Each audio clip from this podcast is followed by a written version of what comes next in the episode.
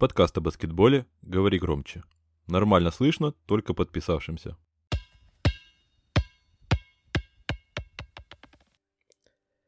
Так, ну что, соскучились по топовой баскетбольной аналитике? Значит, у нас есть что вам предложить. В эфире снова, конечно же, мы, Егор Старков, Макс Коршунов, топовые баскетбольные аналитики ру-сегмента. И сегодня у нас классная для вас тема. Макс, я, во-первых, категорически тебя приветствую. Что ж ты у нас-то снова забыл? Спасибо, да, спасибо, что не выгнал опять из комнаты своей зумы. Да я на самом деле постоянно здесь сижу и жду, когда ты зайдешь, чтобы мы что-нибудь записали, поговорили. Я просто не выхожу отсюда.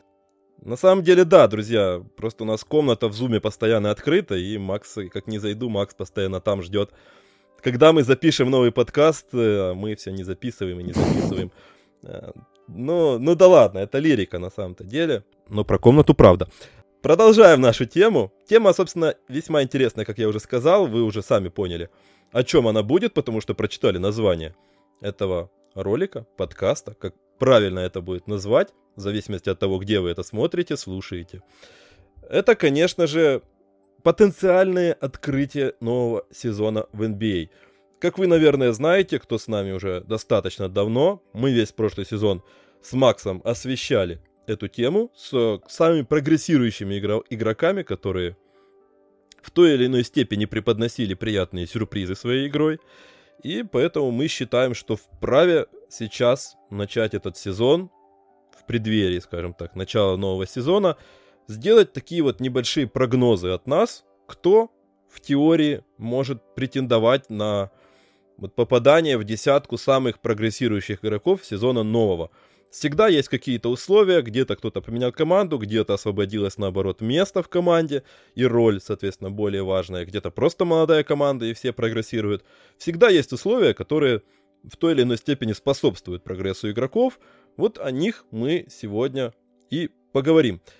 Сразу же скажу, что у нас не будет здесь рейтинга, это 10 баскетболистов, но здесь не будет мест от 10 к 1. Это, естественно, абсолютно гадание на кофейной гуще, поэтому мы решили еще и не усложнять эту задачу. Просто десятка ребят, от которых, э, за которыми стоит последить в следующем сезоне и от которых можно ждать прогресса с большей вероятностью, по нашему мнению. И я не могу не начнем. вклиниться, Без пока... промедлений не будем. Да, я не могу не вклиниться, да, пока давай. Ты не закончил про то, что здесь не будет еще и второгодок, конечно же, потому что Потому что Егор сказал, да, кстати, а что, да. они и так должны прогрессировать, поэтому их здесь и не будет. Поэтому ты накидал туда 10, 10 второгодок, я сказал, ты что, с ума сошел? А, да, собственно, да, еще один пункт, ты правильно совершенно заметил. Никаких второгодок, очевидно, что они обязаны прогрессировать. Не все прогрессируют, правда, но это уже совсем другое дело. Мы здесь говорим сугубо о людях третьего года и больше, у которых есть основания к какому-то улучшению своей игры. И вот теперь, да, первый в нашем списке это человек, который не оставляет равнодушным, я бы даже так сказал.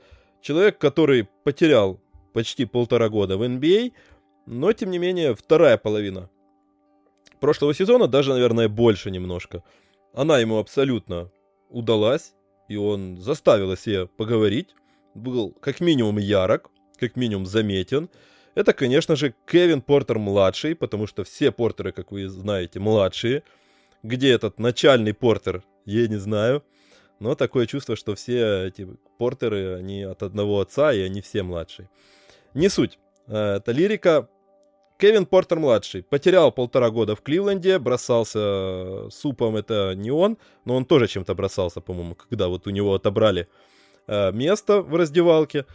И был выгнан на мороз, а вернее в Хьюстон, и вот там вот из него попытались сделать такую черновую версию, китайскую подделку на Джеймса Хардена, и в принципе для молодого парня у него получалось достаточно неплохо. Но это твоя кандидатура, давай вот ты мне расскажешь, что тебя подкупает в этом парне, потому что мне просто нравятся такого типажа ребята, которые, ну, такие неоднозначные, вот, не знаю даже, как как Брэндон Дженнингс. У него кисель в голове, кефирчик какой-то. Но вот как минимум он не оставит тебя равнодушным. Ты, если смотришь его матчи, ты можешь рассчитывать на зрелище. Вот как-то так. Но вот, возможно, у тебя есть еще что-то. Ох, э, ну давай так, начнем с того, что полторы года игры с э, замечательным дуэтом, самым замечательным никнеймом в лиге, это Sexland, э, привели... Даже, они, во-первых, бесят даже Кевина Лава, самого спокойного человека в лиге, что же говорить о молодом, неокрепшем организме в виде Кевина Поттера-младшего, который хотел э, совершить самоубийство в период игры э, за Кливленд вместе с Эксландом. Но как только оттуда был обменен, э, почти сразу, пройдя чистилище в виде G-лиги, дропнул 50 очков и сделал вот такое заявление на некую пародию Джеймса Хардена. Кевин Поттер, да, это абсолютно безголовый чувак а, и абсолютно один из главных талантов, из главных молодых талантов своего возраста на самом деле. А, Еще в универе его отстраняли по дисциплинарным причинам от игр. А, он там сыграл всего 21 игру, причем играл очень плохо. Он там, по-моему, даже не играл в старте, не набирал в универе даже 10 очков, но был супер талантливый. В Кливленде его действительно не развивали, практически не использовали, не нашли к нему подход. И с одной стороны, они, конечно, правы, что обменяли его, с другой стороны, а, но с ним действительно вообще не работали никак. А вот Стивен Сайлос нашел к нему подход. А, Стивен Сайлос вообще молодец, он смог найти подход даже к Джону Уоллу, который уже несколько раз высказывал о том, как ему хорошо работает с новым главным тренером в Хьюстоне.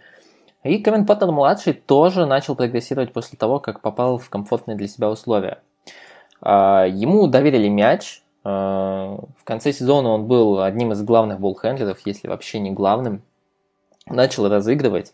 Но тут важно понимать, что сейчас это еще абсолютно сырой игрок, который а, ну, далек от э, каких-то вещей, которые могут сделать опытные болхендлеры или ну, плеймейкеры, которые были хотя бы на хорошем уровне, на хорошем счету в NCAA.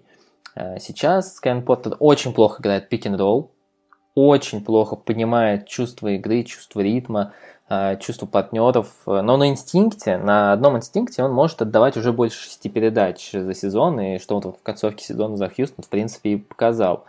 А, мне очень интересно, вот насколько эта идиллия сможет продлиться с Сайлосом, насколько в этих комфортных условиях он сможет расти. Просто потому, что он развивается, получает игровую практику и адаптируется к лиге, да, конечно, но тут важно понимать, что в следующем сезоне какое-то время будет жив Джон Уолл, а, потом Джейлин Грин, который тоже будет играть много владений. И Кевин Поттер-младший. Даже если они все-таки будут играть в три защитника, как хочет Сайлос, а, там все-таки у него владение будет поменьше, чем в прошлом сезоне. Можно ли его обучить еще всем навыкам, это, конечно, вопрос. Но вот то, что мы увидели демо-версию а, его навыков в конце сезона, это да, это действительно интригует. И если он получит необходимые минуты и не начнет снова психовать из-за каких-то оскорблений, обвинять всех в том, что вы держите в современном рабстве, там действительно прогресс очень-очень возможен. Ну, на самом-то деле, я, во-первых, хотел сказать, что не он, наверное, первый, не он последний, у кого посещают мысли о суициде Кливленде. А, да, это вот черный немножко юмор. На самом деле ситуация очень грустная и печальная, конечно же. Сейчас, в наше время, все очень обеспокоены эмоциональным здоровьем, психологическим эмоциональным здоровьем баскетболистов после всех этих разговоров от Кевина Лава, от Демара Дерозана. Поэтому эта ситуация грустная, но, тем не менее, Кливленд это не меняет факта.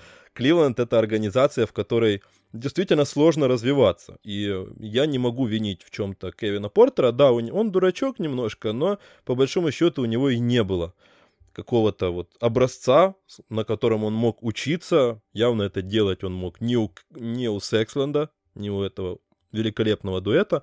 Поэтому, по сути, вот полтора года он реально потерял.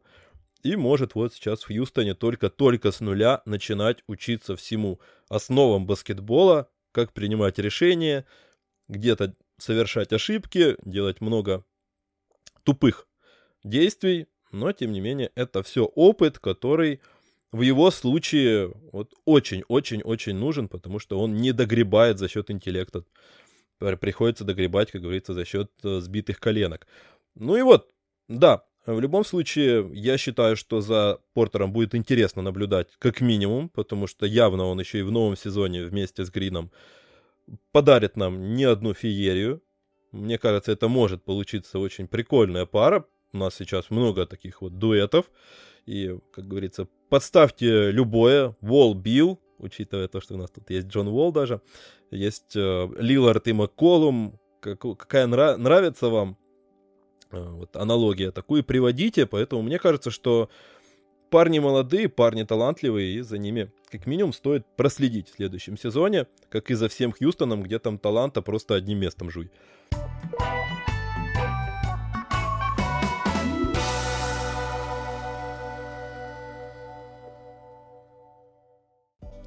Здесь у нас будет небольшая рекламная пауза. Учитывая то, что у нас нет спонсоров, грех не прорекламировать самих себя, конечно же. Друзья, будьте активными, оставляйте комментарии, ставьте лайки. Это касается и YouTube, и, возможно, Apple подкастов, где у нас очень много людей слушает. Я дико им всем благодарен за то, что они активны. Ребята, очень крутые. А, естественно, сейчас мы боремся активно за то, чтобы стать первым баскетбольным подкастом в Apple Music. Поэтому вот на дистанции тех подкастов, которые у нас выходили, мы на втором-третьем местах э, регулярно оказываемся, поэтому было бы очень круто, если вы будете активными, там ставить, оставлять отзывы, там оценки и так дальше, так и на всех других платформах, в Ютубе, в Google подкастах, э, везде. Нас это, естественно, очень мотивирует собираться чаще, искать для вас классные, интересные истории и, естественно, выходить как можно интересными и любопытными, в первую очередь, конечно же, для вас. Э, спасибо, все, всех благ вам во имя Джордана, Пиппена и отца их Фила Джексона.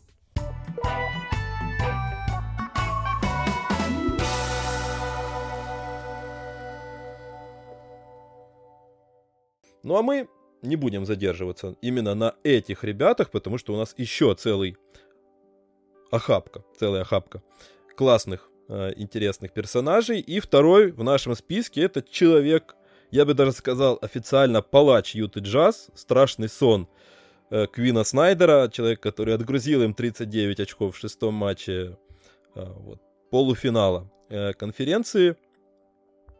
Это, конечно же, Терренс Мэн. И вот это, наверное, моя кандидатура, один из моих любимчиков в этом списке, потому что парень очень трудолюбивый, очень заряженный на борьбу, и мне кажется, что этот сезон определенно может быть для него прорывным, потому что, ну, вот так звезды складываются на самом-то деле. Еще Пол Джордж в прошлом сезоне хвалил его, рассказывал, что видит в нем самого себя. Я когда-то на в своем телеграм-канале приводил эту статистику, что у них действительно можно найти вот схожие аналогии по старту их карьер в сильных командах, как они продвигались там с дальних концов скамейки выше и выше. И сейчас э, вот так вот все сложилось, что еще и Кавай выпадает. Вот такой вот успешный плей-офф добавил Вистов Терренсу Мэну. И вот он практически сейчас становится главным кандидатом на замещение Ленарда в стартовой пятерке какой-то мере. Не в роли, конечно же, ему никто не даст такую роль, но тем не менее его функции на паркете определенно вырастут и определенно вырастет его игровое время. Он уже сейчас много там тусуется именно с Джорджем, с Реджи Джексоном, все эти люди уже э, находятся на всяких матчах и так дальше, отдельно тренируются вместе. То есть он официально отделился от вот этого отряда самоубийц, который есть у Клиперс, который играет вот в самое вот мусорное время. Вот сейчас э, появились еще люди, а в прошлом сезоне это были Туру, Кабенгеле, Скраб, вот, это, вот эти ребята, которые постоянно выходят заканчивать матчи. И вот Терренс Мэн уже отделился, он официально с большими мальчиками, он уже официально игрок основной обоймы. Плюс у него есть куда развиваться. Ушел еще и плюс Беверли, а это значит, что у команды есть определенная потребность, скажем так, в цепном псе.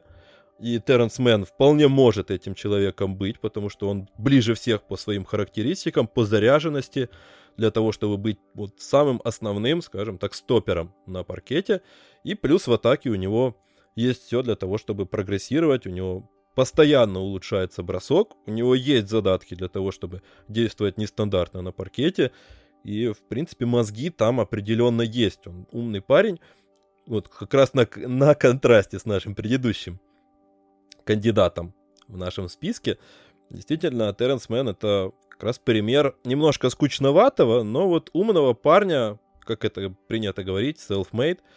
А, поэтому я, собственно, ему симпатизирую точно так же, и за ним тоже интересно проследить. Э, ты видел Терренса Мэна до этого плей-офф, скажу так, э, и какое у тебя о нем мнение? Ну, да, хорошо, что ты спросил, что до плей-офф, потому что, ну, конечно, казнь Руди Габена, горячемного любимого, я не мог допустить. Да, да, конечно, видел. Я видел его еще во Флориде э, стоит, когда он... Ну, это, в принципе, типичный игрок для Флориды, э, который хаслит на двух сторонах площадки, не очень хорошо изначально умеет кидать, но вроде бы там есть тоже талант. Там сейчас вот Скотти Барнс, большая версия Терренса Мана приходит, условно. Ну, конечно, с, с большим апсайдом, но э, глобально стилистически такой же игрок. Вот, э, Терренс Манн, э, ну, в принципе, ты сказал все про него верно. У меня нет никаких нареканий по этой кандидатуре. А, мне очень нравится то, что вот э, в последние годы драфта скауты команд начали все чаще обращать внимание на такой навык игроков, как уверенность в себе. То, что Терренс Мэн – это человек, который приходил со слабым бэкграундом, атакующим бэкграундом в лигу, и у него, ну, действительно, было не так много возможностей проявить себя, особенно в первом сезоне, когда он играл там меньше 10 минут, он там половину игр провел. А, и его действительно атакующие способности, но вызывали большие вопросы э, перед драфтом.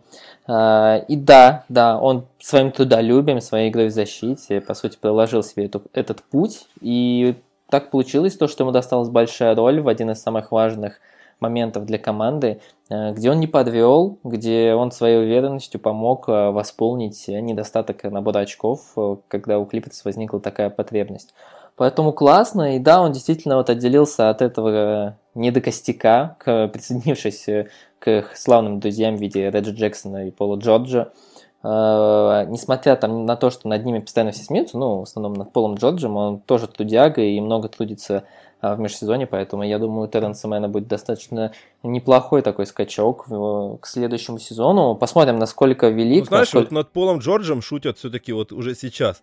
А, я помню просто времена, и, скажем так, к, Терренсу Мэну применяют кальку с Пола Джорджа начала карьеры. Вот помнишь, когда до 2014 года, до травмы, Пол Джордж это был человек, который бросал тогда вызов Леброну. Это да, был это человек, было на которого рассчитывали, что это будет ну вот реально величина в лиге. Потом, конечно, травма, вот эти все восстановления и немножко изменения стиля игры, оно, конечно, поменяло, и сейчас он немножко вот такой объект шуток, особенно вот э, позапрошлый плей-офф, но вот в, в аспекте Терренса Мэна, конечно, я бы сказал, просто поправ... ну, внесу, скажем так, коррективы, что его рассматривают как человека, у которого больше похож туда, на того Пола Джорджа желательно. Ну да, да, да, в принципе, да, я с тобой согласен. И да, меня не может не радовать то, что Клиперс, они все-таки будут играть вот свой любимый load management больше половины сезона. Я думаю, они там не будут даже, наверное, в топ-3 э, команд Запада, но Терренс Мэн будет играть большую роль, он получит много бросков в этой команде. Поэтому ну, за ним очень интересно будет понаблюдать. Да, еще в прошлом сезоне вот как раз он иногда примерял на себя эту роль ну, да, мальчика да. в больших штанишках, потому что там выпадали постоянно эти звезды, и иногда так складывались обстоятельства, что внезапно он оказывался какой-то важной атакующей опцией, пускай и не в важных матчах. Да, э, с Терренсом Мэном все понятно, очень классный, симпатичный парень своим отношением к делу, и крайне интересный следующий кандидат. Сейчас напрягаются у нас э, вся зеленая секта, если она кто-то из представителей ее слушает нас, это, конечно же, болельщики Бостона, потому что следующий у нас в нашем списке потенциальных открытий это великий и ужасный Таймлорд, прозвище которого гораздо эффектнее, если не знать контекста того, как он его получил, конечно. Но, конечно же, это Роберт Вильямс, парень, который, ну, как тебе сказать, с его количеством матчей, вот он и еще несколько ребят в нашем списке, которые будут дальше, такой небольшой спойлер, у меня не вызывают ощущения, знаешь, э, Пинки и Брейна. Что мы сегодня будем делать в этом сезоне? Конечно же, Пинки. Попытаемся сыграть хотя бы 50 матчей. А вот э, Роберт Вильямс наконец-то сумел нормально провести более-менее вменяемый отрезок сезона. При этом показал себя с разных сторон и в защите, и в пасеках, и так дальше. И вот настолько впечатлились Celtics, что аж выкатили ему вполне неплохое продление. Как ты думаешь вообще, вот он стоит этих денег? А, ну, для меня, во-первых, главный вопрос, сколько он проведет игр? Больше, чем миллионов он получит по новому контракту? Если больше, то, возможно, конечно, стоит. Но платить по миллиону за одну игру в сезоне, конечно, тоже странновато. Да нет, на самом деле к Роберту Уильямсу у меня минимум претензий, потому что не так много в лиге игроков, именно бигменов, которые могут подниматься наверх и защищаться там эффективно, и также защищаться в краске. А, когда я вижу Роберта Уильямса, вот у него рост, он там же почти ростом, там чуть-чуть выше него... Джимми Батлера. Да. Он, он очень 206, маленький. по-моему, если я не ошибаюсь. 203, 203. Да, даже 203 может да. быть, да. Он очень низкий, но вот когда я вижу его на площадке, у меня вообще не сказывается такое впечатление. И он действительно... К нему неприменимо э, тезис, что он какой-то undersize. То есть человек, который может эффективно защищаться на любом участке площадки. Э, у меня нет вопросов к его развитию. Он действительно даже неплохо стал видеть площадку, что вообще очень странно. Но он действительно хорошо видит забегания, кадров, Э, что можно потенциально использовать. Плюс у Бостона большая дыра на позиции центрового уже очень давно, и неизвестно там в каком состоянии приедет Эл Хорфорд, сможет ли он там выдавать что-то еще на каком-то промежутке времени. Как ментор, конечно, неплохо. А, вот. И да, еще очень многие тренеры говорят, что у него мягкая кисть, и потенциально ему нужно развивать бросок, но тут как бы большой знак вопроса, потому что все-таки уже четвертый сезон будет в лиге у него. Знаешь, вот сколько людей я Извини, сколько раз я слышал эту историю про мягкую кисть. Вот. Ну да. Не, да. я, конечно, хочу, хочется верить, да, но вот ну, обычно да. про мягкую кисть из сезона в сезон говорят про людей, которые никогда не начинают бросать. Обычно, вот, да. Я вот сейчас вижу, говоря, как Стивен да. Адамс трешки кладет на тренировках. Я прям, вау, будет интересно. Мемфис так чемпионом станет. Вот, но да, на самом деле это вопросы обычно, э, центровые обычно всегда, там, там даже Бен Симмонс бросает на сезоне трешки, мы это уже все видели. Вот. А, ну и главный вопрос его здоровья, потому что он не провел даже половину игр от, за три сезона. Ну, иногда он сидел просто в первом сезоне, потому что он был не готов, ну, большую часть времени. Но вот во втором и третьем сезоне это, конечно, большие вопросы. Потенциально, если он будет здоров, это даже хороший контракт, который поможет Бостону очень сильно. Вот именно. И мне кажется, что в принципе, Брэд Стивенс проделал неплохую работу в этом межсезонье, учитывая, что он продлил весь этот костяк. И мне интересно посмотреть на то, как это будет выглядеть весь сезон, если они вдруг отыграют вместе весь сезон, потому что, по сути, это был главный вопрос э, предыдущего регулярного чемпионата, когда никто не мог собрать в кучу всю эту пятерку, на которую изначально рассчитывали. Всех не, ну Феникс собрал игроков. и провел. Э, что? Ну вот Феникс единственный, кто собрал свою пятерку. Если да, да, да. Говорил. Я имею в виду и глобально, и локально в случае с Бостоном, которые вот весь сезон ждали, что у них кто-то вот не будет вылетать постоянно, там то Кембы, то Вильямсы, то Брауны, то Тейтумы, то еще кто-нибудь, то Смарт, э, и так и не собрали нормально всю пятерку, на которую рассчитывали. И вот мне интересно будет посмотреть на то, как вся эта молодая гвардия, все еще молодая, многие уже на взрослых контрактах, но она все еще молодая, э, будет, э, себя, будет выглядеть в следующем сезоне, если наконец-то сумеет нормально провести вместе, ну, как минимум, солидный участок, отрезок времени отрезок регулярного чемпионата, и будет интересно на Бостон э, посмотреть. Как и интересно будет посмотреть на нашего следующего кандидата, вернее, даже не кандидата, скажу так, потому что у нас на следующем месте в нашем списке, не в рейтинге, два сразу человека, потому что они в следующем сезоне, я более чем уверен, будут именно парой, и их успех будет прямо зависеть друг от друга, от успеха каждого из них. Это Спенсер Динвиди и Дэниел Геффорд. В Вашингтоне случилась небольшая перестановочка, ушел Рассел Уэсбрук, как все знают. Кто-то, может быть, слушал мой подкаст про Вашингтон, такая небольшая рекламная интеграция. Кто не слушал, послушайте. А, там я много а, и глубоко а, вдавался в эту тему. А именно то, что Спенсер Динвиди и Дэниел Геффорд это, по сути, архетипичные пик-н-ролльные маленький и большой.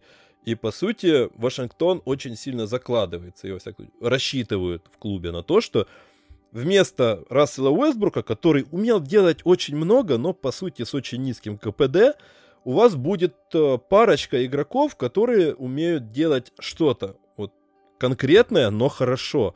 И, по сути, и Динвиди был одним из лучших пик-н-ролльных э, маленьких, когда был здоров. Ну, это, кстати, его слова, и он там приводил даже статистику на, в интервью Атлетику. И, собственно, Дэниел Геффорд это такой типичный пик-н-ролльный большой, который открывается, вколачивает, соответственно, сверху, вылавливает алиупы, и, что очень важно, дает очень неплохой импакт в защите, чего Вашингтону регулярно не хватало в последние годы. И именно это, мне кажется, является конкурентным преимуществом, учитывая то, что неизвестно, когда вернется Брайант. Там с его здоровьем все весьма, так скажем, натянуто.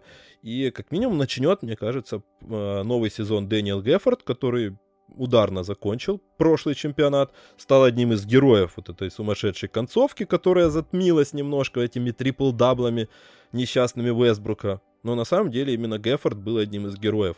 И из-за impact а как раз на своей половине площадки.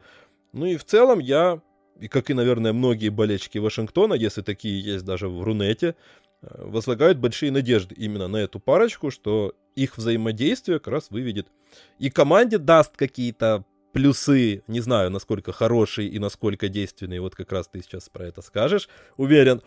И, но в индивидуальном плане они должны работать, как мне кажется, они совместимы, и они могут делать что-то хорошо. О, ну, это, это, это твои кандидатуры, я тут врать не буду, поэтому я тебя немного покритикую с этим. Не, я как бы отчасти согласен, не очень да нравятся такие, вот, вот такие истории команд а, пограничных, когда они там, ну, я не верю, правда, то, что Вашингтон будет высоко, несмотря на мою любовь к Брэдли Биллу, а, и вот к этому дуэту новоиспеченному, он правда мне симпатичен. А, меня смущает несколько факторов. А, первое, то, что я помню еще, как Билл Симмонс говорил э, однажды, то, что если бы Джейсон, если бы не нужно было кидать мяч в кольцо, то Джейсон Кид был бы лучшим баскетболистом в истории баскетбола. И вот я помню, что вот последний лучший сезон в Динуиде, несмотря на то, что он потрясающий пикинрольный игрок, он там то ли вот как раз 30, то ли 31% показывал из дуги.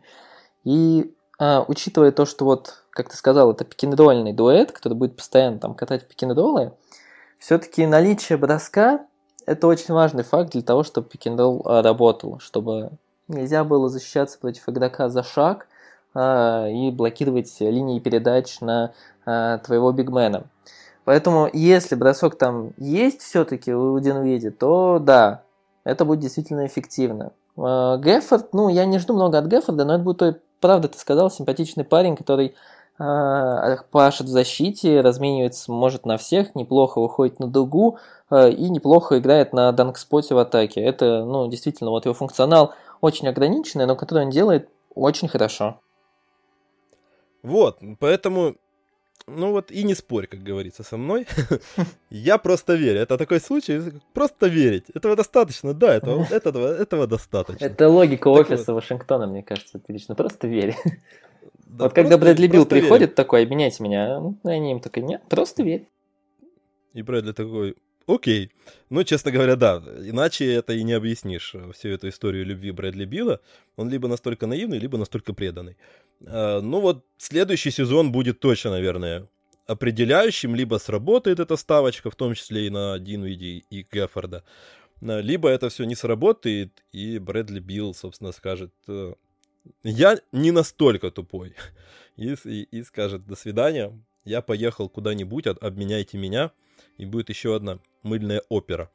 А мы от мыльных опер Вашингтона переходим к мыльным операм э, луизианских болот, я бы так выразился, где обитает наш следующий э, кандидат в наш список, а именно Никиль Александр Уокер, э, брат Шая Гилджеса Александра. Талантливые ну, получились ребятки. Ну, кузин, ну, по-моему. Он кузен. Да? Да. Кузен, да. Если правильно. Ну да, естественно, фамилии-то немножко разные.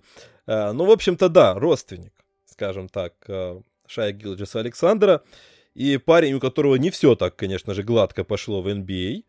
И что интересно, прош... вот он от сезона к сезону постепенно, как минимум, прогрессирует. У меня есть, возможно, кто-то помнит еще перед прошлым сезоном, я делал небольшой такой материальчик про игроков, в которых э, высказывал небольшую теорию третьего года про то, что вот есть определенная группа игроков, которые играют в более-менее конкурентной среде, которым не отдают сразу же там с 50 бросков, 50 владений, они начинают по очень похожему, скажем так, линейке, по очень похожей лестнице подниматься в иерархии NBA, когда там первый сезон ковыряют там по 10 матчей по, по 2 очка, второй сезон поднимаются до статуса человека, и на третий сезон вот, у большинства, у многих, во всяком случае, наступает какой-то перелом.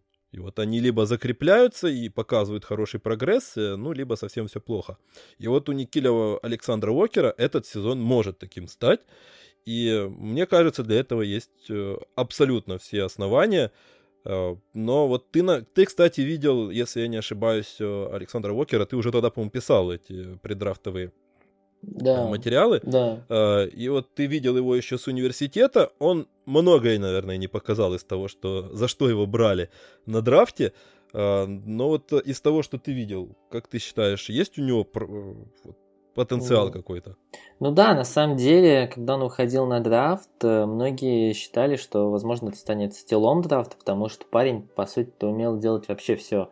А, защищаться, быть болхендлером, а, бросать, все делал на неплохом уровне. Ну, не было у него никакого такого, знаешь, элитного навыка, а, но при этом он все имел. Вот если его сравнить с игроком, который имел похожее э, резюме перед драфтом, это вот Хантер, наверное, но чуть-чуть там получше, наверное, Хантер все-таки котировался. Ну, аж вот. на четвертый пик, да. Ну да, да, да. И в принципе Хантер вот сейчас показывает, почему а, он котировался высоко. Вот, а по Александру Уокеру, его сейчас, кстати, сравнили с его братом, многие думали, что вот они будут плюс-минус похожи, а, особенно когда Шай начали использовать как вторым, но вот Шай сейчас улетает в стратосферу своим прогрессом, а Никейл начинает догонять. А, у него концовка сезона была ударная. Я на самом деле в один момент, наверное, в середине сезона его уже списывал со счетов, потому что вот э, Пеликанс, который все постоянно вот этих молодых игроков все закидывают, куда им, когда он там получит минуты. Но вот наконец-то он получил время в конце сезона, он показал хорошую эффективность в атаке. Меня пока что зачитывает его защита, честно, но э, это все-таки я списываю на Пеликанс, чем на самого Никейла. У него хорошие навыки в защите, у него хороший wingspan, хорошие способности. И он, самое главное, очень не глупый игрок. Поэтому, если его чуть-чуть поднаправить, он действительно будет прогрессировать. Я очень надеюсь, то, что Пеликанс не задвинут его дальше. Там есть еще и Кира Льюис, э, который тоже очень талантливый парень, которого тоже задвинули. Но это уже отдельная история. А Никейл, ну, это, кстати, да. я тут поправлю, внесу снова таки ремарку. Э, вставлю ремарку, как знаменитая эта история, э, знаменитая шутка. Э, но как бы здесь есть повод для оптимизма, потому что по большей части все вопросы, связанные с игровым временем Льюиса и Никеля Александра Уокера, они были завязаны именно на персоне Стена Ван Ганди, которого, ну, я во всяком случае сл- слышал такие слухи, что частично уволили еще и по причине того, что руководство, ну и, соответственно, Дэ- в лице Дэвида Гриффина, много намекало ему мягко и не очень мягко про то, что хотела бы видеть этих игроков в более важных ролях, но вот там Стэн Ван Ганди видел это все иначе. И я так понимаю, что сейчас с Вилли Грином этот вопрос тоже оговаривался, вопрос развития этих молодых игроков. И мне кажется, в этом сезоне как минимум протекторат у них есть, и как минимум такой небольшой намек для тренерского штаба существует, чтобы вот э, давать им шансов больше, чем давал Ван Ганди. Да, я тут с тобой согласен. Александр Уокер плюс должен получить много мяча уже в следующем сезоне, потому что Лонзо все-таки уже ушел. А сейчас, если посмотреть, там разыгрывать-то особо и некому. Поэтому я жду от Александра Уокера действительно большой роли. Там у него должен появиться мяч. Причем достаточно часто. А, кстати, да, вот я сказал про то, что он не... Мы говорили, точнее, про то, что он не получал достаточной роли, но вот в конце сезона, когда все там уже заканчивалось для Нового Орлеана, не начавшись толком, и играли, как говорится, как могли, вот Александр Уокер весьма неплохо закончил чемпионат. Он набирал там под 20 очков и выбрасывал по 8 трех за матч там с процентом под 40 плюс-минус. Я там не помню точных процент, э, точного процентажа, но плюс-минус был очень неплох в эффективности. И это во многом, как мне кажется, еще и плюс ему в следующем сезоне, потому что у него за позицию конкуренты не особо-то бросающие. Там Сатаранский, я так понимаю, будет играть вместе с Девонте Грэмом, либо Харт. Ну, Оба- Харт не разыгрывает. он- Ну вот э, в том-то и дело, что Харт это скорее даже игрок передней линии. Потому Ну да, что, он, да. учитывая его количество подборов, как он играет на подборе, я бы сказал, что это скорее даже игрок третьего, четвертого номера. Э, но вот в таком составе, скорее всего, он будет претендовать в том числе и на двойку, но по большому-то счету они не особо бросают, а когда у тебя есть Зайон, когда у тебя есть Валанчунас, тебе очень нужны люди, которые умеют хотя бы поливать. Грэм это умеет, и Александр Уокер в теории как раз-таки показал, что может давать очень хорошие объемы именно э, выбрас э, из-за дуги. И мне кажется, что сейчас, э, по сути, ситуация складывается идеально, потому что он практически оптимальный кандидат, если покажет свою профпригодность по тактико-техническим характеристикам под эту команду с Зайоном, он вот как раз, э, как говорится, то, что доктор прописал. Следующий у нас кандидат не менее интересный, э, нежели Александр Уокер. У нас тут нет менее интересных, потому что, ну, потому что они все классные ребята. А, И это еще один парень, который показал задатки э, для того, чтобы быть, э, ну, я не скажу звездой, окей, э, скорее просто очень важным игроком для команды. Он даже сменил эту команду по ходу прошлого сезона. И я говорю, конечно же, о Гарри Тренте, тоже младшим. Не первый младший у нас э, в сегодняшнем списке. И на которого очень понадеялись Торонто. На самом деле тупорылый контракт э, ему выдали, вот этот трехлетний, потому что он, по сути, связывает их по рукам и ногам. Если он будет бастом и не оправдает эти деньги, то, по сути, остался у вас мертвый груз на три сезона, который вы будете платить по 17 лямов. А если он станет лучше, то он просто заберет опцию, и через два сезона вы будете вынуждены ему переплачивать уже. И при этом нет даже возможности заранее его продлить через сезон, потому что там опция игрока. То есть с точки зрения того, как его подписали, на самом деле тупая сделка, э, насколько это только возможно.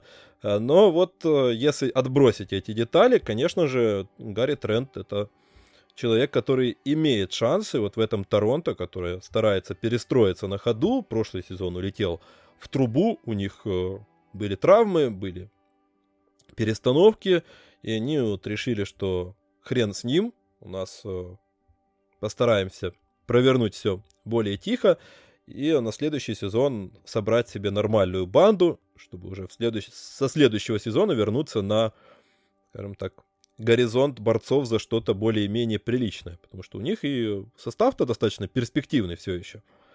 И вот ты веришь в то, что тренд, у которого, по сути-то, с одной стороны, достаточно молодая команда, с другой стороны, много кандидатов, которые тоже на что-то претендуют. Там Флинн, там Ван Влит, там Ануноби все еще там держит в голове, что он новый Кавай.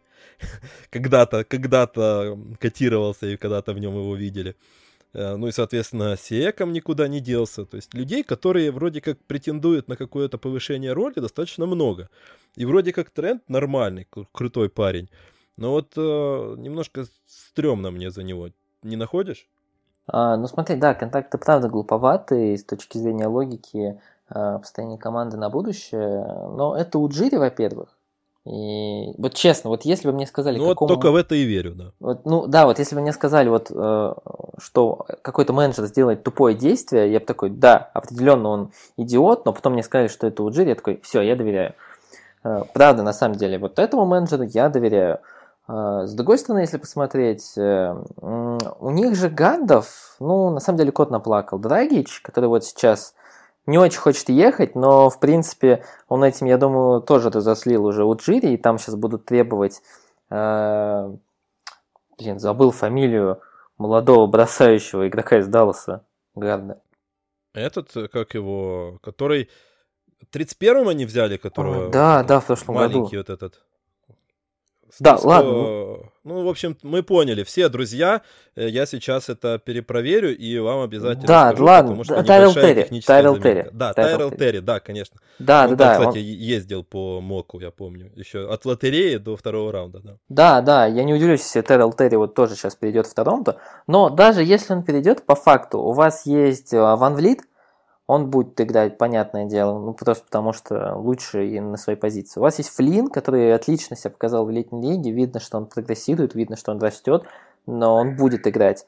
Да и по сути среди гардов-то у вас больше особо никого и нету.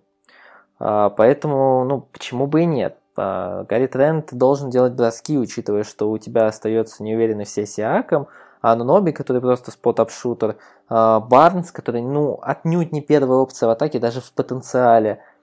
А, И, в принципе, кто-то должен делать броски, кому-то нужно создавать угрозу в атаке. И несмотря на то, что, ну, спорно, вот когда перешел тренд, что он показал действительно высокую эффективность, он- и именно как раз по эффективности он был очень плох. Но он показал неплохие вспышки того, что действительно может быть там первой, второй опции от- э, атаки в команде на два года, пока она там перестраивается. Ну, на 2-3 года. Поэтому посмотрим, это определенно рискованный контракт, но по сути кого-то другого взять они не могли. Ну, могли Сакса, конечно, взять, но, видимо, они хотят вот этого монстра построить, где все на всех размениваются в потенциальной пятерке. Посмотрим. Поэтому, да, контракт не очень, но я верю, что у него будет много мяча, и он сможет набирать много очков. Ну, просто потому что, за исключением других кандидатур. Да, согласен, на самом-то деле, вот мне он симпатичен, и здесь тоже есть интересная история, а, ну, вернее, предыстория, я бы сказал, потому что, по большому-то счету, он тоже никогда не примерял на себя эту роль, какую-то более важную в атаке, потому что он продемонстрировал в прошлом сезоне то, что он делал всегда в Портленде, только на маленьких отрезках, вот скажем так, на маленькой выборке, он в прошлом сезоне показал все то же. Он прекрасный бросающий игрок, но он не умеет проходить проход, не умеет э, пасовать, и вот большей роли у него нету. Поэтому сейчас э, он, соответственно, показал ровно то, что он умеет делать, и сейчас он будет учиться э, быть чем-то большим, чем просто парень, который ждет вот и пользуется тем притяжением, которое было в Портленде у Лиларда, у Макколума, когда тебе просто нужно было давать огневую мощь из-за дуги. Он действительно может давать и с пулапов, и с, и с catch and shoot, и, соответственно, у него даже степбеки есть. То есть все, что касается бросков с дистанции, у него прям идеально. Но сейчас будет практически определяющий, мне кажется, сезон. Он явно над этим работает, э, и интересно будет посмотреть на результат этой работы. В Торонто известно, что как раз очень много внимания уделяют развитию игроков, и поэтому сейчас интересно будет посмотреть за тем, насколько разнообразнее стал его арсенал, и от этого, в свою очередь, будет зависеть его последующий прогресс, может ли он быть более самостоятельной опцией, чем вот был большую часть карьеры и сейчас адаптируется к новым обстоятельствам. Ну и, соответственно, за Торонто я бы, честно говоря, вот тоже посоветовал бы очень последить в следующем сезоне. Там подбирается весьма неплохая команда, которая вполне себе может организовать вот эту знаменитую перестройку на ходу. И прошлый сезон она весьма качественно использовала, как на мой взгляд, во всяком случае. Ну и у Джири, да, ты прав. Как всегда, вот, э, что бы ни происходило в Торонто, там есть у Джири, мы ему доверяем. Э, Как э, и долгое время мы доверяли другому фронт-офису, и тоже похожая риторика всегда была а, в отношении одной определенной команды, одних людей. Если они что-то делают, даже если мы этого не понимаем, а, давайте им верить. Это, конечно же, Сан-Антонио, и следующий наш кандидат именно оттуда. А, Не просто кандидат, не просто хрен с горы, а чемпион, э, чемпион Олимпийских игр, олимпийский чемпион, правильнее будет сказать. Это, конечно же, Келден Джонсон. Тут друг- других не было э, олимпийских чемпионов из Сан-Антонио. Э, Парень, который прошел, по большому-то счету, стандартный путь любого молодого игрока в Сан-Антонио. Он первый сезон занимался непонятно чем, второй сезон прогрессировал, как раз его подвели к основе, он прошлый сезон очень качественно провел, и третий сезон вот сейчас оставляет очень, ну, скажем так, неплохие надежды на то, что прогресс продолжится такими же темпами. Вот это как раз очень круто. И, конечно же, ушел Демар де Розен. Вот тут, кстати, есть оговорки, потому что в Сан-Антонио есть несколько кандидатов на то, что, чтобы заменить Демара де Розена в качестве вот первой опции, первой скрипки. Тут и есть и Мюррей, и Уайт, и прогрессирующий Вессел молодой, но вот я его немножко отсекаю, потому что у него это еще только второй сезон, на второй сезон Сан-Антонио люди только адаптируются все еще и получают статус человека пока что. А вот э, эти трое претендуют в равной, как мне кажется, степени, но из них троих, как мне кажется, снова-таки, Джонсон — это человек с наибольшим апсайдом, стать э, чем-то большим, чем просто вот качественный игрок. Э, и вот поэтому я верю именно в него и то, что именно он станет этой первой опцией. Э, возможно, у тебя иное мнение, хотя мы с тобой сошлись, я знаю, что такое же, но можешь проаргументировать. Ну, я пытался, да, я пытался еще Вассела сюда закинуть. Я правда думаю, что вот Вассел станет Джонсоном в прошлом сезоне, а Джонсон перейдет на новый уровень. Но да, из этой тройки я тоже объективно... А, а кстати, а вот Прима станет Васселом. Это там, в топ. А, да, но я в целом... Ну, это, тобой... знаешь, стандартная тоже история с Сан-Антонио. Мы ну, да. из года в год выращиваем по одной и той же системе в надежде на то, что один вот из них таки Кавай. станет Каваем. Да, вот сейчас вот это точно будет Каваем. Теперь это был, да. да, это был не Мюррей, это был не, не Джонсон, ну, может быть, еще будет, а вот следующий Вассел, ну, это вот прям Верочка. а, если, а если не он, то это будет этот, Примо. Ну да, да. Я с тобой, в принципе, согласен, потому что Мюррей, э, ну, кто-то должен быть первой опцией в атаке. Мюррей явно не может, потому что, ну, вот его бросок, если тебя Сан-Антонио за пять лет не научили бросать, значит, наверное, тебя никто не научит бросать. Хотя там, в принципе, тоже есть небольшой прогресс, но совсем небольшой. А ну, Уайт это все-таки ограниченный игрок достаточно, у него не такой высокий апсайд, плюс на самом деле Уайт э, достаточно старый игрок уже, ну, для своего... Ну, ему уже 27, по-моему, или Да, 26, ему 27 27 лет, уже, уже 27 лет. Вот, чтобы там ожидать от него какого-то большого прогресса, нет. А может быть, он там станет каким-нибудь Маль... Малькольмом Брогданом, но не более. А Келден Джонсон, да, он провел хороший сезон, он прокачал свои умения, он там даже иногда играл в изоляциях. Э, конечно, смущает его бросок, опять же, почему-то вот в Сан-Антонио какие-то стали проблемы с постановкой броска у игроков. Он не очень нестабильный. Я помню, там были месяцы, когда он там под 40 бросал с дуги, были месяцы, когда он там бросал меньше 30, в целом там 33 только процента, не так много. Но, как вот мы с тобой обсуждали еще до подкаста, Грег очень, видимо, любит Келдона Джонсона, он его позвал на Олимпиаду, он его лично, можно сказать, ведет, э, лично занимается его прогрессом, поэтому посмотрим. Если э, Грег Попович, Попович э, смог поставить, э, улучшить розыгрыш даже Демару Дерозану, то я думаю, что и Келден Джонсон в следующем сезоне будет э, очень разносторонне использоваться в команде. А вопрос по его броску, если он там улучшит свои навыки, то в принципе я просто считаю, что за счет увеличения игрового времени он уже станет лучше и действительно будет универсальным игроком. Но и опять же, да, кто-то должен стать первой опцией в атаке за место Демара, и э, Келдон, в принципе, подходит больше всего по совокупности навыков и возможности их развить вот за межсезонье. Ну и плюс, э, мне кажется, даже если вот у него будут проблемы с броском, у него все равно есть классная опция. Это то, то что он у меня, во всяком случае, вызывает такие ассоциации с очень уменьшенной версией Зайона. Он такой маленький, да, да. он играет большую часть четверку, но он просто такой пухляж. Так... Э, у него же не зря прозвище Мустанг, кстати, и кто не знает. И Big Body. Да. А, да, и Big Body, да. И, ну и, соответственно, все, все проистекает от этого. Он может выбрасывать себя в толпу, и он может не так эффективно, как Зайон, но тоже это может стать вполне себе его фишкой. Если он действительно прокачает э, этот навык, он может стать очень серьезной опасностью, именно как э, пробивная вот такая мощь, э, если снова-таки он поработает над этими техническими моментами, я бы сказал. Ну и вот, собственно, за этим стоит смотреть. Ради, ради этого хотя бы стоит смотреть э, на Сан-Антонио в следующем сезоне. Э, если, конечно, вы не индивидуальный поклонник э, Даги Макбакетса еще с университетских времен и очень радовались его новому контракту, то, во всяком случае, за вот этой гонкой за звание нового Кавая можно проследить. У нас есть вполне, как мне кажется, неплохой претендент впервые за долгое время на то, чтобы ну, хотя бы приблизиться, хотя бы попытаться э, сделать что-то похожее и стать э, лидером в этой команде. Вот, и внезапно мы подходим к тройке, ну это да, все-таки не рейтинг, но вот три э, последних э, человека в нашем списке.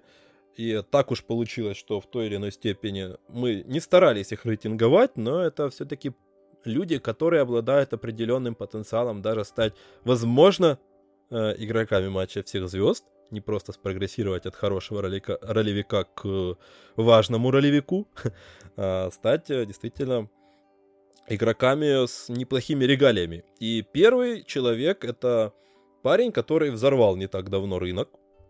Э, ну, если это можно так сказать, взорвал. И человек, которому сейчас, наверное, очень сочувствует Кевин Портер и желает крепкого морального э, здоровья, э, потому что ему предстоит ехать в Кливленд. Да, это Лаури Марканен. Многие э, гадали, где он окажется, и мы в том числе тоже немножко подтягивали с этим подкастом, потому что мы хотели дождаться, когда решится история с Лаури Марканеном, где он окажется, для того, чтобы уже полноценно сформировать свое мнение, потому что парень действительно талантливый, и очень многое зависело от того, где именно его таланты пригодятся и могут ли их там развить. И вот, э, как тебе кажется, я недавно высказывался на эту тему, поэтому давай ты, как тебе кажется, Лаури Марканен Кливленде имеет потенциал стать чем-то большим, чем был, вот, скажем, последние сезоны в э, Чикаго и выйти с этого плато куда-то вверх? А, на самом деле очень забавно то, что после прихода в Кливленд он сказал то, что в последний сезон был в тяжелом психологическом состоянии, и поэтому он перешел в э, Кливленд. Очень забавно.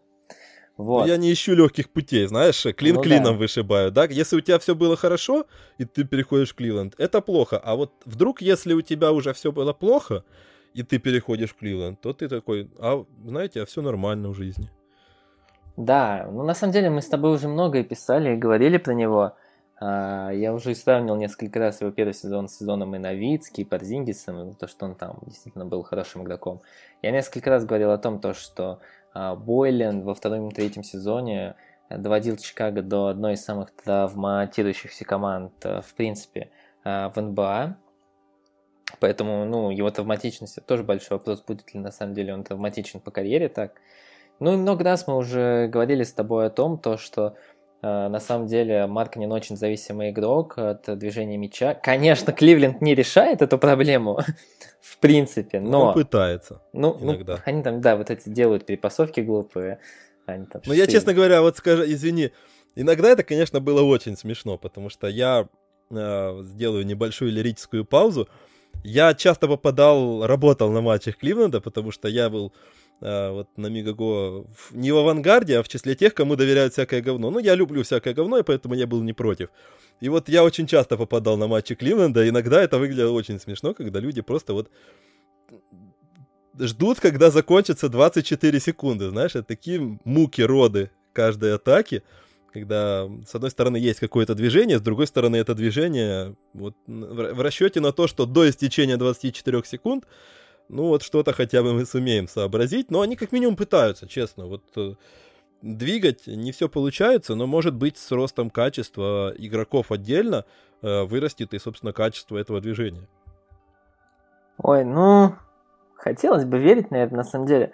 Посмотрим, да. Ну, на самом деле, да, по Марканину, э, по большому счету, нужно подождать и посмотреть, во-первых, будет ли он здоров. Если да, то, во-вторых, как он сможет вот в этой тройке, даже четверке, если учитывать Кевина Лава, а, бигменов сосуществовать, потому что на самом-то деле Эван Мобли, он не будет прямо играть первую опцию какую-то, ну и много минут, я не думаю, что он в этом сезоне будет играть там 30 плюс минут, а, но парень молодой и, возможно, самый талантливый игрок драфта, поэтому посмотрим, подождем. А, и все-таки Мобли точно не будет играть центрового, поэтому Аллен в любом случае будет на площадке, но по Марканину вопрос, вот как они поделят время с Мобли, сколько достанется Лаури, потому что все-таки контракт у него не маленький, и играть он должен большие минуты. Ну и третье, насколько он сможет получать мяч, потому что талант там есть определенный. И на самом деле, вот без шуток, я бы его не глядя бы махнул бы на Парзингиса, если была бы возможность. Мне кажется, многие болельщики Далласа тоже с тобой согласятся. Все-таки особенно в текущем состоянии Порзингиса, как это правильно говорить именно Порзингис, Марканен выглядит как минимум интересно. Правильно говорить, бесполезная белая шпала. Да, правильно, вот, да, чтобы не мучить э, голову, все-таки правильнее говорить бесполезная белая шпала, и в дальнейшем мы будем говорить только так. Поэтому другая бесп- бесполезная белая шпала еще имеет шанс э, доказать, что она может быть полезной, потому что она немножко здоровее, чем Порзингис, э, чем бесполезная белая шпала. И она попадает в команду, где все-таки, мне кажется, будут давать ему владение, будут давать ему шансы, просто потому что у них нету людей, которые отвечают за скоринг спереди. Из передней зоны, потому что Мобли пока что не умеет ничего толком. А, Ален, в принципе, не атакующая опция. Окора, ну, который будет выходить, наверное, на тройке, это тоже так себе атакующий парень. Ну и, соответственно, сзади Сексон гениальный, но нужна, нужна помощь какая-то и опасность из больших игроков. И тут, по сути, даже конкуренции нету у Марканена за эту роль. Поэтому, как минимум, этот сезон, он может стать для него очень даже прорывным, пока не, на, не нарастил мышцы э, и в техническом плане, и буквально тот же Мобли. Э, сейчас есть как раз у Марканена возможность для того, чтобы закрепиться, получить эту роль, а, показать, на что ты способен, и, как говорится, порвать пятую точку, но выиграть себе место в этой лиге, доказать всем, что зря в него особо-то не верили. И он может быть, э, как минимум, интересным парнем, там уже, как, как говорится, как пойдет. И не менее интересный парень у нас э, дальше. Вот как раз э, я несколько людей назад говорил, что здесь есть ряд баскетболистов, которые ставят себе задачу хотя бы сыграть 50 матчей за сезон. И это один из таких персонажей. Это Карис Леверт, у которого постоянно что-то происходит в жизни. Парня, по большому-то счету, можно как минимум просто пожалеть по-человечески за прошлые годы. У него там случались, все, наверное, помнят, все эти проблемы со здоровьем, которые внезапно и по счастливой случайности обнаружили во время перехода непосредственно в Индиану, что в какой-то степени, может быть, даже жизнь ему спасло, и карьеру тем более. А, и в Индиане он как раз э, отличился, вернулся под конец сезона и показал вполне себе неплохой уровень. То есть он показал, что вполне себе в порядке физически. И он показал, что как минимум тот уровень, на который рассчитывали в Бруклине ранее, он может демонстрировать. Другой вопрос, что он с 18 года, сезона 18-19, последние три сезона не доходил даже до 50 матчей. Это было 40, 45 и 47. И у меня единственный вопрос, он может играть больше или нет? Вот как ты считаешь? Да, на самом деле, Левет, да, по факту, правда, жалко. А, но вот на самом деле, если уж совсем углубляться, то вот вся его дичь, которая с ним случалась, когда нога смотрела в ту сторону, это вот когда вот нашли очередную у него а, проблему, Э, во время его трейда, ему все-таки отчасти, тут вот фу навезло, то, что, во-первых, нашли, э, когда его обменивали из Хьюстона, а, и то, что даже когда он ногу пополам сломал, это там на самом деле это был э, не перелом, не помню, какая травма была на самом деле, но не перелом там был. А, вот. По, в способностях Леверта сомнений никаких нет. Мы знаем примерно с сезона 3-4 его, то, что он может быть стабильным скорером, даже не всегда имея стабильный бросок. А, вопросы всегда были к его здоровью, потому что, ну, травмировался он очень часто, и у него один полуполноценный там сезон, ну, 71 игру он в одном сезоне сыграл, в своем втором сезоне, а во всех остальных он пропускал там практически половину гарантированно всегда. А, плюс стоит учитывать, что Леверт – тот человек, которому нужно небольшое время для набора формы, формы физической после того, как он получает травму. Ну, наверное, всем нужно, но вот Леверт До момента это... получения следующей травмы. Ну да, да. Вот, так уж, главное, ну, вот... последние годы так получается, к сожалению. Да, да, но в принципе Леверт это вот тот человек, который в здоровом состоянии вполне может замахнуться и на поездку на матч всех звезд от Востока. Я не удивлюсь, правда, потому что вот его короткие сплиты, когда он в форме, когда все хорошо и он здоров, это э, игрок уровня, ну не знаю, Аладипа, который, который, в седьмой э, матч затаскивал э, Леброна в свое время. В защите он, конечно, похуже, но в атаке это примерно вот тот же игрок. А, поэтому посмотрим. Ну, на самом деле, здесь вот, вот этот пик, э, наш выбор самый как бы нестабильный и самый оправданный. Потому что, с одной стороны, если вот мне кто-то скажет, что Левет сыграет 70 игр, гарантированно ему там можно давать какую-то награду. Если не сыграет, соответственно, ну вот как всегда, вот это будет статистика красивая, там 20 плюс очков, там 5 плюс 5 условно, но э, при этом это опять игрок, который не может быть здоров на полноценке. Ну, это на самом деле классический выбор Индианы. Индиана всегда вот выбирает таких игроков, которые как бы не претендуют на большой рынок, но где-то им нужно играть, и они верят, дают шанс таким людям, и периодически они действительно выстреливают, как это было вот с Ладипо, как это с Сабонисом произошло. Ну, с Брогданом тем же. Ну, и, кстати, да, да. Вот как раз э, у Индианы внезапно собирается весьма неплохая банда, а если так посмотреть на их Майлза состав. Тернера, я вот удивился. Ну, Майлз Тернер, это они его задрафтовали. Ты сейчас говорил про людей, которые пришли, а, ну, ладно, которых да, они да, нашли. Логично. А, собственно, да. У Майлза Тернера немножко другая история, но вот если посмотреть на их состав, то если а, вот исключить фактор здоровья и представить на секундочку, что они будут здоровы, то вся эта команда с Брогданом, с Левертом, с Сабонисом, с Уорреном, с э, Тернером, с, э, возможно, теми ребятами, которые еще там подтянутся. А, ну, тот же Ашай Брисет, кстати, которого я хотел запихнуть в этот список, потому что тоже верю в то, что у него есть потенциал. Он очень классно раскрылся в конце прошлого сезона, показал себя с лучшей стороны. Во многом, как мне кажется, кстати, по этой причине и отправили на мороз э, этого Макбакетса, Макдермота, поскольку, ну, он не нужен за 15 миллионов, если у вас есть Ашей Бресет за 2, который не то чтобы, ну, намного хуже, а, пока что, а может быть еще и как минимум точно не хуже.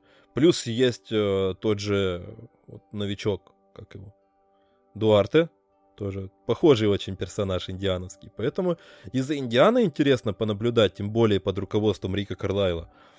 Ну и, соответственно, мне кажется, что Ливерт может стать здесь именно вот очень важной опцией. Я бы даже сказал, что под вторым после Сабониса.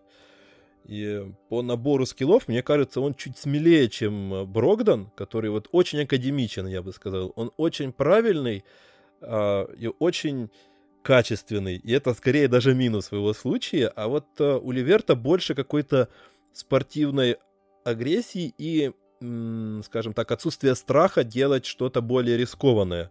Там, ну, где не, Броктон... Не зря он Бэби Дюрант, извини, что перебиваю. Да, да, да, вот как раз да. Вот, вот ты правильно вспомнил про вот это прозвище.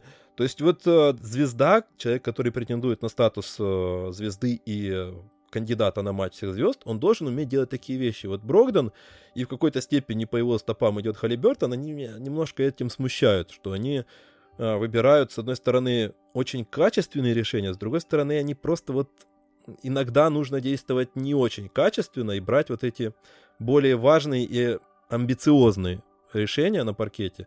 И вот э, у Ливерта это есть, мне кажется. И интересно будет понаблюдать за ним в следующем сезоне. Тут полностью ну и... с тобой согласен, да. Да. А, вот, собственно, подходим к последнему персонажа у нас, э, но не последнему, кого мы будем упоминать. У нас есть несколько э, людей, которых хотелось бы упомянуть по тем или иным причинам. Они не вошли в основную десятку, но в принципе есть у них э, потенциал для того, чтобы прогрессировать в следующем сезоне. Есть, скажем так, почва для, того, для прогресса. И первый как раз, я уже упомянул, это Ашай Брисет, парень, который классно себя э, показал в прошлом сезоне, когда у Индианы было много травм. И сейчас э, по сообщениям там он э, сумасшедшим образом работает. И в Индиане верят в его прогресс.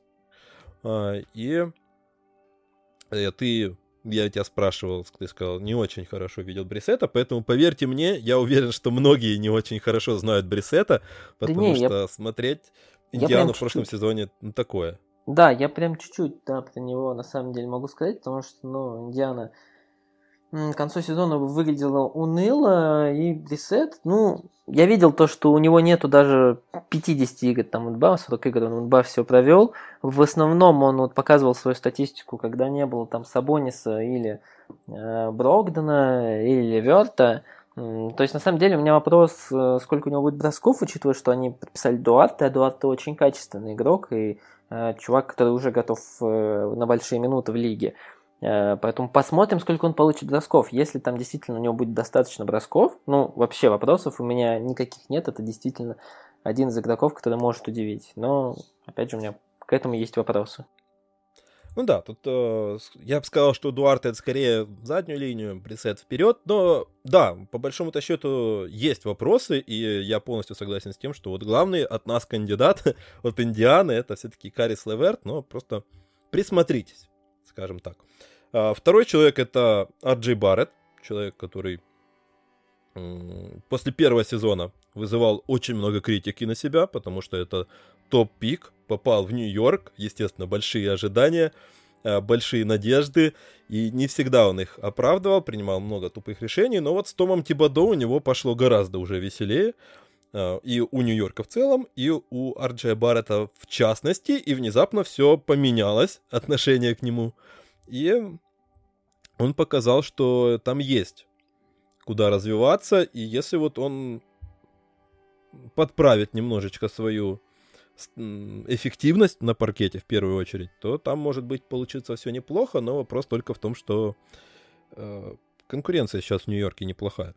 Ну, опять же, на самом деле вопрос к количеству бросков. Э, на самом деле очень типичный игрок для Типса. Э, в свое время он ну, очень любил таких ребят, которые любят рисковать и отдаваться игре. Э, к Баррету вроде бы ей были вопросы по пассивности, но в атаке он действительно играет души. Это как бы всегда были его главные навыки. Не зря у него прозвище Кленовая Мамба, насколько я помню. Вот. А... У нас есть но... тут кленовый Джордан и кленовая Мамба, но это прям комбо. А кленовый Джордан это кто? Ну, кто, Уиггинс? А, боже мой, Уиггинс, Кленовый Джордан. Очень интересно. Ну ладно, да. А, и этот сезон во многом определяющий будет для Баррета, потому что если в Никс не дураки, а там, к сожалению, дураки, но если вдруг там есть кто-то, а, кто обладает двумя извилинами, то они понимают то, что в роли первой опции Рэндалл, к сожалению, себя не оправдал. Э, да, это один плей-офф, да, это одна серия, но она была настолько показательной, то что еще раз как-то идти в такую историю уже рискованно. И Барретт должен быть первой опцией в атаке. Я вот прям в этом уверен. Ну, либо хотя бы Со первый э, вместе с э, Рэндлом. Посмотрим, как это будет, но этот сезон очень-очень важен для Барретта.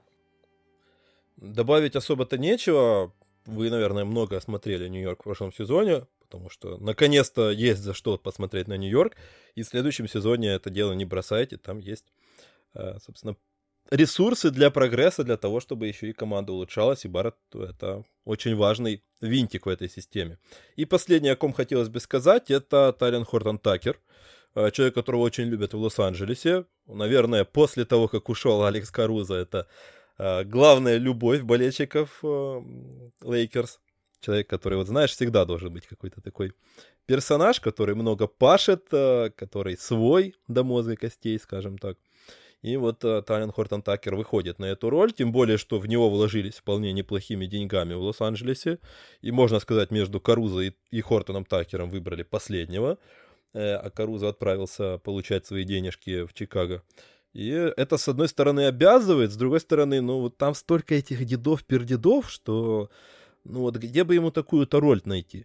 Вот на самом деле до прихода Ронда я, в принципе, все видел, как это получалось в голове органично. Он не может играть с Уэсбруком, но э, у них есть э, в втором юните э, Нан, который неплохо выступает в роли снайпера и не очень хорошо разыгрывает. Хоттон Такер, который любит работать с мячом, умеет это делать и не умеет бросать. И вроде бы пазл складывается. Но вот с приходом Рубио, который вроде бы и спрогрессировал к концу э, карьеры в броске, не очень понятно, вот как они все будут взаимодействовать. Там есть же еще и Малик Монг. А, ну, маленький-то Монг отлично сочетается с Хотаном Такером, тут нюансов нету. Поэтому посмотрим. Возможно, конечно, Рон там половину сезона, как всегда, в регулярке не будет играть. А, либо будет играть на вот своем ну Рондо. да, все ждут плей-офф Ронда, да. Ну да, да, да. Тут Который на самом деле никому не нужен Рондо вот уровня регулярного чемпионата.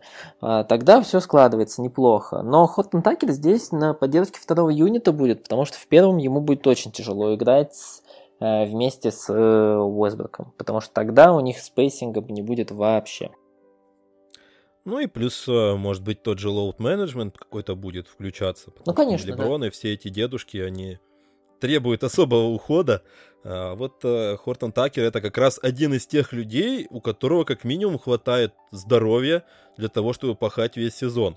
В отличие, это, это очень важное качество в этих Лейкерс, из которых скоро песок начнет сыпаться. И эти, все эти шутки про то, что э, любой дед, который там еще завалялся в NBA, на него претендуют Лейкерс, они же не просто так, не на ровном месте появляются. И вот Хортон Такер, мне кажется, это как минимум парень, который может дождаться своего шанса, у него есть время и есть, э, мне кажется, все возможности.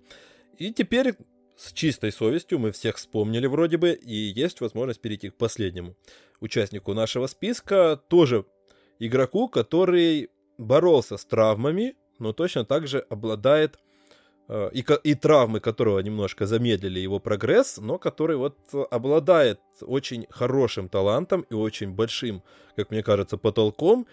И именно сейчас есть мнение, во всяком случае, мне кажется, в его клубе тоже, и у нас также, э, что пора бы уже, вот наступил этот момент, когда травмы позади, когда все научился, и пора демонстрировать этот свой потенциал. Это Джей, Джей, Джей, Трипл Джей — это Джарен Джексон Джуниор, потому что в Мемфисе все складывается так, что руководство говорит, ну, вроде как, братан, давай, мы убрали Волончунаса, ты у него чему-то там поучился эти годы, должен был хотя бы. А, он отправился во Свояси, пришел Адамс. Адамс это менее амбициозный там и требующий к себе какого-то внимания, владения и бросков человек. Э, а значит, именно ты становишься основной ударной силой у нас впереди. И пора бы уже тебе, друг мой, оправдывать свой звездный статус вместе с Морентом. Морент уже сам, наверное, тоже подзаждался, э, хотя он позже, чем ты пришел в лигу. Э, но вот травмы вроде как тоже действительно позади. Пора ли и... Или все-таки нет? На самом деле уже, наверное, давно пора. А, потому что Джарен Джексон третий сезон, сейчас уже появляются вопросы о его здоровье, потому что и 60 игр не провел ни в одном. Но на самом деле это пока тоже делать рано какие-то выводы. А, вот его травма миниска, Мемфис очень много страховался в прошлом сезоне, очень много, потому что по факту он в апреле уже играл у них достаточно неплохо и тренировался, но они его все а, не выпускали на большие минуты, форма у него была ужасная, возможно, в этом причина была. Но да, действительно, Джарен Джексон это один из самых талантливых бигменов лиги. Его многие сравнивали даже с Дэвисом в начале карьеры, но сейчас тут немного выглядит странно, потому что Джексон это такой игрок, как будто в нем атакующий защитник э, живет, потому что он очень любит работать на дуге, он очень любит бросать из дуги, причем не только в роли спотап-шутера, но он может и обыграть на дуге, и бросить э, в движение. Очень у него хороший баланс тела. А, вопрос вызывает, э, ну, кроме автоматичности, потому что здесь пока что рано делать выводы. А вопрос вызывает его агрессия, потому что э, вот лишь в прошлом сезоне он делал больше пяти подборов. Он действительно крайне неагрессивный парень. В атаке он очень редко идет в пост, очень его легко отталкивают, очень э, легко отсекают от кольца. А, посмотрим. А, посмотрим, как он начнет наконец-то работать в посте. Там очень хорошая работа ног, но, опять же, двигается он как защитник, и защищаться, защитный потенциал у него просто великолепный, а, учитывая, как он может перемещаться и размениваться все на всех. Поэтому еще вот вопрос, научил ли его Волончуна сделать там меньше четырех фолов за игру, а у него с этим большая проблема, потому что, ну, он там ведется на многие фейки и периодически допускает очень детские ошибки. А так, да, в здоровом состоянии, учитывая то, что э, Джама Рент, несмотря на свою оголтелость, очень хороший разыгрывающий, действительно умный, у Джексона все дороги лежат. Но я уверен, что за этот сезон он подкачал свою тактическую выручку, грамотность, а, и как бы сейчас он получает большую, он, скорее всего, будет там второй, ну, может быть, третий иногда, но второй, третий опции в атаке. Он просто обязан прогрессировать. Это для него важный сезон, это для него сезон контрактный. Поэтому, ну, куда ему деваться? Ну вот именно, кстати. Тут э, и для Мемфиса очень важный момент. Потому что в том числе ему расчищают, я бы так сказал, вот этот вот проход э, к роли важной главной звезды. Ну, может быть, главной, может, одной из двух главных звезд. Хотя бы и для того, чтобы понимать накануне важного решения, э, что все-таки чего он стоит и насколько, какими деньгами там вкладываться и э, наконец-то прояснить для себя эту достаточно такую туманную ситуацию. И вот как раз от Джарена Джексона сейчас требуется показать, ну вот прям все, на что он способен. Там огромный запас таланта и того, где можно прибавлять. Вопрос только в том, будет ли он это делать. И ты совершенно правильно сказал э, про то, что в первую очередь хотелось бы, чтобы он добавил именно вот в этой агрессии какой-то, э, в плане работы какой-то как игрока больш... в передней линии, как большого игрока, потому что, ну, ты просто э, большую часть времени стоишь и поливаешь из-за дуги, но это тоже вот такое вот немножко парзингиство э, имени прошлого сезона, знаешь, да когда нет, ты это... особо не стараешься это э, делать что-то большее. То есть у тебя есть шанс э, быть чем-то большим, поэтому вот хотелось бы это именно увидеть. Да, не да, использовать такую работу ног, не использовать такую подвижность в атаке, это, конечно, просто ну, нелепо. Это уже превращается в какую-то улучшенную версию Райана Андерсона, который в свое время за Хьюстон играл. Ну, это очень-очень такое себе. Вот, вот, да, кстати. Ну, вот Райан Андерсон это такой архетипичный, знаешь, э, пример. Э, ну, вот э, что-то похожее. Конечно же, хотелось бы увидеть расширение этого потенциала, несмотря на то, что, ну, либо, либо так, либо, соответственно, ты показываешь э, что-то с мячом, э, начинаешь там раздавать передачи, бросать сведения и так дальше. Если уж не хочешь ходить в пост, и не хочешь быть большим вот таким вот, э, то показывай какие-то продвижения в других аспектах игры. В любом случае, пространство и возможности у него практически не ограничены. У него физических и в том числе технических данных – хватит на любой вектор развития. Вот это, кстати, вот очень э, классно, когда у тебя нету физических ограничений, ты можешь делать абсолютно все. Хочешь развивайся в эту сторону, хочешь развивайся в эту сторону. Ты, в отличие от каких-нибудь Треев Янгов или еще кого-то там, ты не подвязан под свои какие-то ограничения и не вынужден мири... подстраивать свой э, стиль игры, знаешь, э, и под минимизацию своих слабых сторон. Да, потому что, по да. сути, у тебя просто, вот знаешь, как э, в RPG-играх, знаешь, персонаж э, есть, который, который ты можешь вкладывать в любой build. Э, и вот Джарен Джексон это как раз тот э, игрок, которому пока уже пора уже показывать. Он э, клирик, маг или э, танк, знаешь, если проводить те же самые параллели. Э, потому что вот пока что не совсем это понятно, и я уверен, что в Мемфисе тоже этого уже очень ждут. А, поэтому смотрим в следующем сезоне за Мемфисом, в том числе, как и за всеми командами с игроками, про которых мы сегодня поговорили. Постарай, старайтесь следить, а, чтобы потом не говорили, что мы вас не предупреждали. А, и, собственно, вот такой у нас получился список. Естественно, я более чем уверен, что мы постарались охватить как можно больше, но тут естественно, это тема такая, в которой, э, по сути, на сегодняшний день это сугубо наше мнение и наше видение ситуации, поэтому уверен, что у каждого есть еще какие-то кандидаты, от которых они ждут прогресса, и, собственно, этим мнением вы абсолютно точно знаете, где можно поделиться. Это, конечно же, в комментариях э, к этому видео, где бы вы не смотрели, не слушали его, всегда эти комментарии есть, поэтому Милости прошу, обратная связь, любая приветствуется, конечно же. Э, стараемся прогрессировать и делать э, контент э, лучше в первую очередь для вас. Ну и, Макс, я тебя категорически благодарю за то, что ты сегодня уделил нам время. Да, да, ну, я не знаю, вот почему я должен заговорить, что люди должны подписаться на твой канал, но подписывайтесь на канал Егора в Ютубе. Он еще неопытный и, видимо, забывает про это говорить. Но и раз уж ты меня позвал, то Uh, у меня сейчас uh, потрясающий, наверное, по графоманскому уровню uh, цикл про каждую команду в этом году. Я, наверное, да, да, да, точно. Да, я там третий год, по-моему, пытаюсь. Но в этом году я полон решимости, и после двух э, команд не слетел, и вроде бы даже успешно продолжаю это делать. И вроде бы даже пока что в темпе до начала сезона. Поэтому тоже, если что, смотрите, заходите и подписывайтесь на мой канал тоже. Да, ну и спасибо, что позвал. Я надеюсь, будем все чаще к сезону появляться. Во время сезона выйдем, в принципе, на промышленные обороты, а, на стабильное появление. А, да, слушай, ну как человек, который тоже пытался делать эти предсезонные обзоры, писать, Ты знаешь, в случае, эти тяжело. превью.